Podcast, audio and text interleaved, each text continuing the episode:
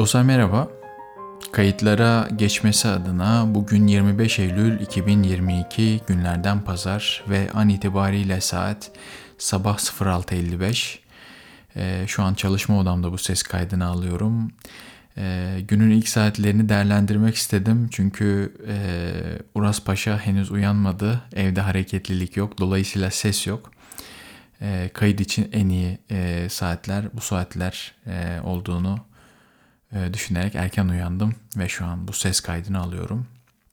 Başlıktan da göreceğiniz üzere e, bu bölümde Instagram çağında gerçek dertlere odaklanmaya çalışacağız. Bu bu konuyu çok seviyorum. E, özellikle dere metaforunu çok seviyorum. Çünkü hemen hemen hepimize dokunan yanları olduğunu düşünüyorum.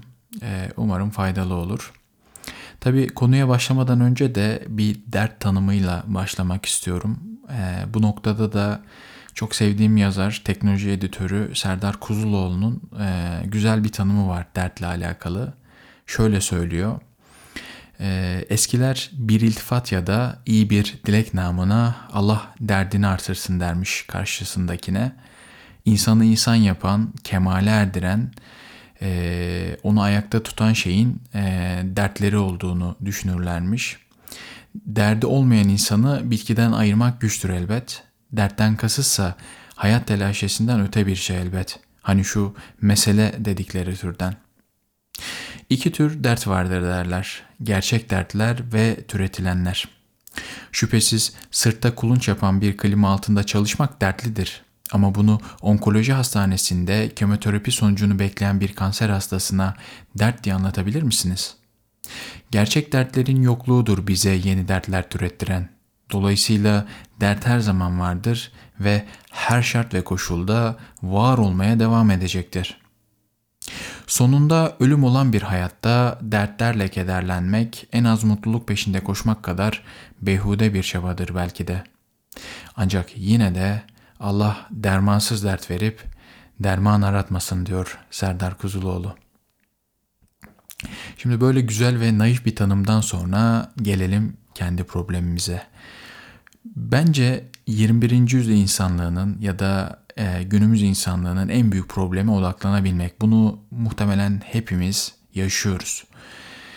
Ve e, bu noktada da aslında tek suç bizde değil. Bunu rahatlıkla söyleyebilirim. Özellikle hmm, işte teknoloji zade dediğimiz ülke ve e, şirketler iki şeye odaklanmış durumda. Bu da dikkat ve odağımız. Yani bu iki şeyi sömürmenin peşindeler. Bunu ne kadar çok sömürürseler, ne kadar çok kullandığımız teknolojik cihazları veya uygulamalara bakarsak onlar o kadar para kazanıyorlar ve bunu yapabilmek için de ellerinden geleni yapıyorlar. Yani onlardan gözünü ayırmamamız için ellerinden geleni yapıyorlar. Ve bunu yaparken de artık sadece teknoloji uzmanları ve mühendislerle çalışmıyorlar dostlar. Bizim zaaf ve zayıf yönlerimizi anlayabilmek ve bu doğrultuda uygulamalar, teknoloji aletler geliştirebilmek için sosyologlarla, antropologlarla, psikologlar ile çalışıyorlar ki e, zaaf yönler, zaaflarımızı anlasınlar, zayıf yönlerimizi anlasınlar ve buna çözümler üretsinler ve bunu kullanarak bizi daha fazla sömürsünler istiyorlar. E, belki bu örnek e, güzel olabilir. 2000'lerde yani işte bu MSN döneminde, internetin ilk dönemlerinde, Web 1.0 döneminde e, veya Web 2'nin başlarında diyelim. insanlar bırakın hani böyle hayatını her anını paylaşmayı hani e, gerçek ismi yerine rumuz ismi, profil resmi yerine avatar kullanıyordu. İşte öyle bir nesilden şu an her anını storylerde paylaşan, TikTok videoları çeken, e, tüm özelini, mahremini paylaşan bir insanlığa, bir nesle dönüştük. Bunu anlamak hakikaten zor. İşte bunu yapabilmek için hani sadece teknolojik çözümler e, üretmek, bu buna hakim olmanız yetmiyor. İnsanı da anlamanız gerekiyor. Ve maalesef şu an işte teknoloji şirketleri özellikle veriye dayalı işte e, Facebook'tur, TikTok'tur, Twitter'dır ee, yani bildiğimiz bu sosyal medya şirketleri veya akıllı telefon üreticileri e, bu zayıf yanlarımızı kullanarak bizi bu noktaya taşıdılar. Ee, bu noktada belki e, biraz da kendimizi eleştirelim. E, yani etrafımda gördüğüm e, bazı örneklerde, bazı insanlarda e, yani insanların iki yüzü olduğunu görmeye başladım. E, bunlardan bir tanesi gerçek hayattaki yüzü, diğeri de sosyal medyadaki yüzü.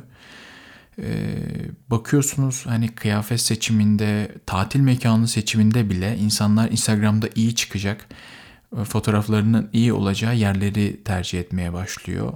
Ve bu da bizi hakikaten bir uçuruma yönlendiriyor. Yani sizin eğer sosyal medya yüzünüz ve gerçek hayat yüzünüz varsa ve bu hayat arasında ciddi bir uçurum varsa e, yani geçmiş olsun yakın bir zamanda depresyona gireceksinizdir.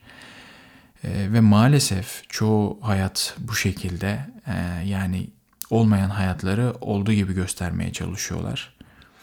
İşin kötü yanı diğer insanlar da buna maruz kalıyor. Yani siz takip ettiğiniz insanların aslında olmayan hayatını olduğu gibi görerek siz de e, depresyona giriyorsunuz ve işte son zamanlarda e, yaşanan antidepresan kullanımında yaşanan patlama da bence bunun e, en önemli göstergelerinden biri.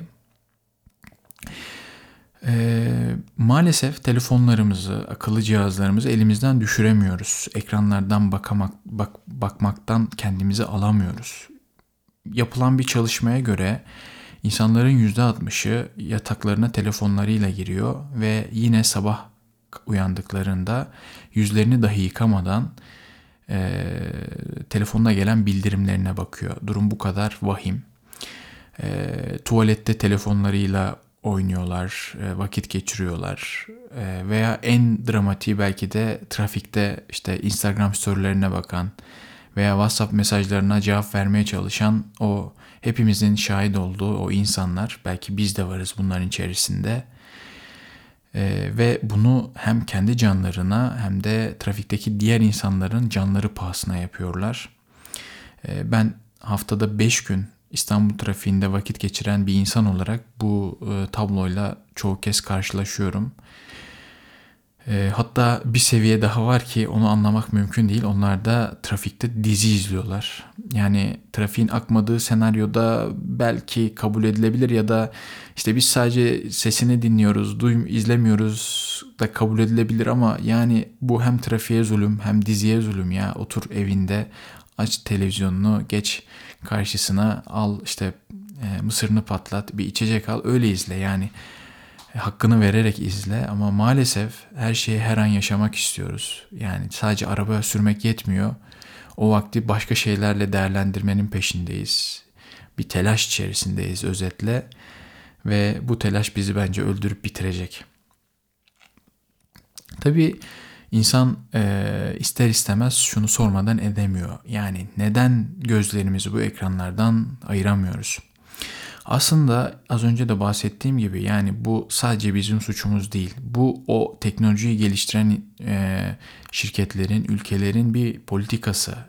Ne kadar bizi o ekrana bağlarsa aslında o kadar çok para kazanıyor bu işin arkasında.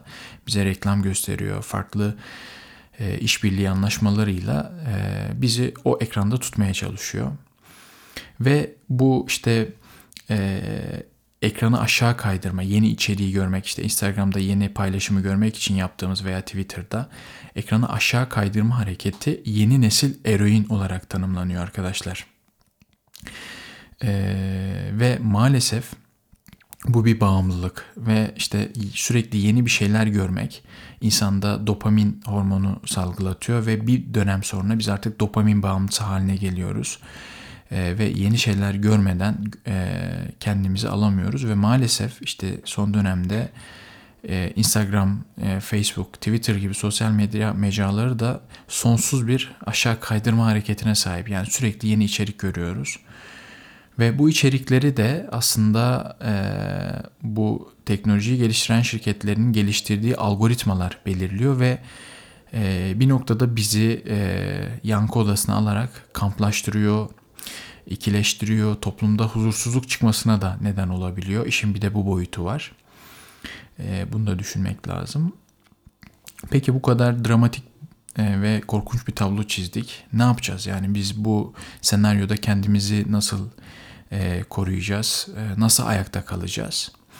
Ben bu noktada dere metaforu dediğim bir kavram ortaya attım. Bunu çok seviyorum. E, şimdi sizden e, gözlerinizi kapatmanızı, tabii trafikte araç kullanmıyorsanız ve güzel, müstakil, bahçeli bir evde yaşadığınızı hayal etmenizi rica ediyorum.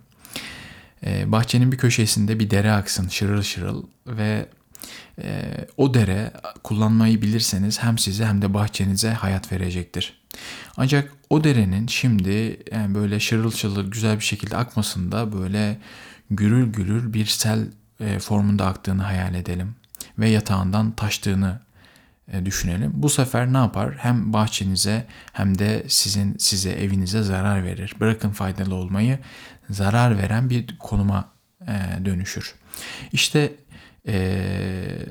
ben 21. yüzyıl insanlığını o sel formundaki derenin kenarında yaşayan insanlık olarak görüyorum. o kadar çok şey niye maruz kalıyoruz ki o kadar bilgi bombardımanına maruz kalıyoruz ki e, o kalabalığın içerisinde ne yapacağımızı, o karmaşanın içerisinde ne yapmamız gerektiğini, önceliğimizin ne olması gerektiğini dahi anlayamıyoruz. Ee, ve maalesef işte o sudan faydalanamıyoruz hatta zarar görüyoruz. Peki bu noktada ne yapmalıyız? Madem böyle bir realite var kendimizi nasıl koruyacağız? Yine o dereyi düşünelim ve o derenin üstüne bir set kuralım. Yani bir baraj kuralım. Bu baraj e, derenin azgın olduğu dönemlerde fazla suyu tutarak bizi zarar görmemizi engelleyebilir. İşte gerçek hayatta da bizim bu tür barajlara ihtiyacımız var dostlar. Seçici olacağız. Her an ne istediğimizi bileceğiz. Kendimizi akıntıya kaptırmayacağız. Ee, belli konularda kendimizi yetiştirmeye çalışacağız ve bunu yaparken de başka şeylerle uğraşmayacağız. E, Netflix'te veya işte streaming medyala YouTube'da birçok izlememiz gereken dizi, müzik, film varken biz bunları bir köşeye bırakacağız ve ne yapmamız gerekiyorsa, eğer öğrenciysek ne öğrenmemiz gerekiyorsa veya çalışansak işimizi daha iyi yapmak adına kendimizi geliştirme noktasında ne yapacaksak buna kafa yoracağız. Veya gerçek dünya dertlerine kafa yoracağız dostlar. En önemlisi belki de bu. Ve e, kendimizi bir şekilde o işte teknoloji zade dediğimiz şirket ve ülkelerin çarkından çıkaracağız. Çünkü o çarkı besleyen şey bizim dikkat ve odağımız. Eğer bu noktada bir şey yapmazsak kendimizi sürekli olarak arkadaşımızın eski sevgilisinin yeni arkadaşının profilinde gezerken bulacağız dostlar. Umarım e, bu çarktan bir an evvel çıkar ve bir nefes alırız diyerek e, bölüme burada son veriyorum. Görüşmek dileğiyle.